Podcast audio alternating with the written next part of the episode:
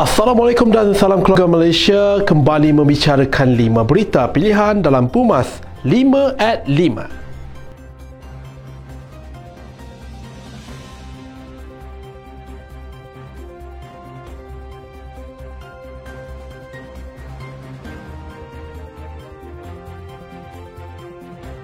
Ketua Pergerakan Puteri UMNO Malaysia Datuk Zarida Zarik Khan berkata di usia dua dekad atau dengan tepatnya 21 tahun, Puteri UMNO telah melalui pelbagai zaman dan pemimpinnya silih berganti. Katanya ramai ahli yang berada di pelbagai peringkat masih setia sehingga kini dan ada juga yang sudah melompat ke parti lain meninggalkan perjuangan. Namun saya bongsu parti ini terus kukuh, terus berjuang demi agama bangsa dan tanah air. Untuk rekod penubuhan Puteri UMNO pada 10 Julai dan 16 Oktober 2000, badan tertinggi parti itu bersetuju secara rasmi menubuhkan Puteri UMNO sebagai sayap pergerakan bertujuan untuk menarik lebih ramai golongan muda menyertai UMNO.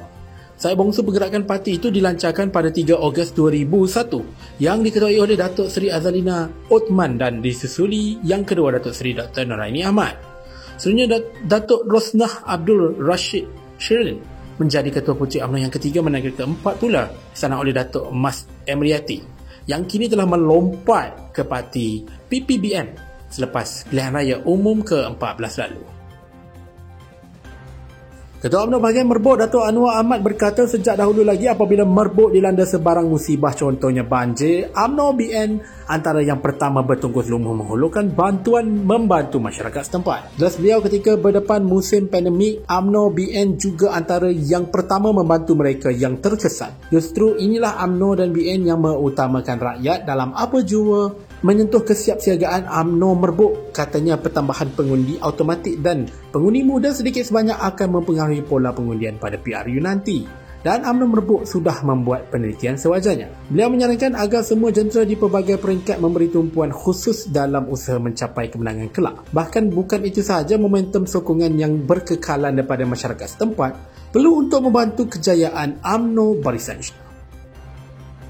Ketua UMNO bahagian Papa Datuk Jamal Nerubi berkata, laporan media mendakwa Tan Sri Muhyiddin Yassin mengakui mengadakan pertemuan dengan Perdana Menteri membincangkan isu lantikan jawatan baharu termasuk jawatan timbalan Perdana Menteri.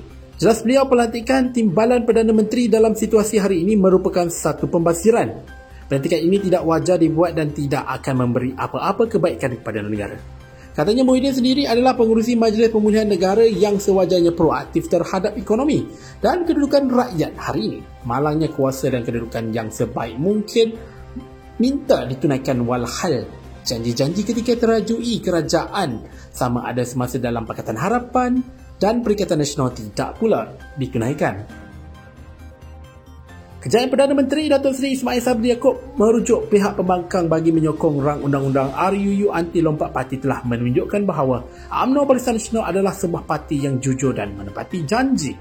Ketua UMNO bahagian Pagoh Ismail Mohamad berkata daripada peristiwa tersebut, dilihat hanya pemimpin UMNO BN sahaja yang mampu untuk mewujudkan kestabilan politik. Dan juga bekas ahli Dewan Undangan Negeri Bukit Serampang berkata rakyat mahukan sebuah parti yang dapat memberikan harapan dan kestabilan yang terbaik. Katanya beliau yakin BN akan kembali merampas menjadi kerajaan sepenuhnya di dalam PRU 15 nanti. Rakyat boleh menilai dan membuat perbezaan di antara tiga kerajaan yang telah memerintah serta berharap agar rakyat terus memilih UMNO Barisan Nasional pada pilihan raya umum ke-15 akan datang. Ketua Pergerakan Pemuda UMNO Malaysia Datuk Dr. Ashraf Wajidi Dusuki berkata selain isu pengangguran isu yang perlu juga diberikan perhatian serius ialah isu pekerjaan di bawah kelayakan pendidikan atau underemployment. Beliau berkata merujuk kepada perangkaan terbaru yang dikeluarkan Jabatan Statistik Negara setakat Mei 2022. Keadaan pengangguran dalam negara adalah 3.9% bersamaan 637,007 orang Jelas beliau terdapat dua jenis underemployment iaitu time related underemployment dan skill related underemployment. Tamanya fenomena graduan bekerja dalam industri gig atau sebagai penghantar p-hailing atau e-hailing juga salah satu daripada isu yang perlu ditangani. Kita harus sedar bahawa pengangguran dan underemployment merupakan satu bentuk kerugian kepada negara. Ianya berupa pembaziran sumber daya manusia.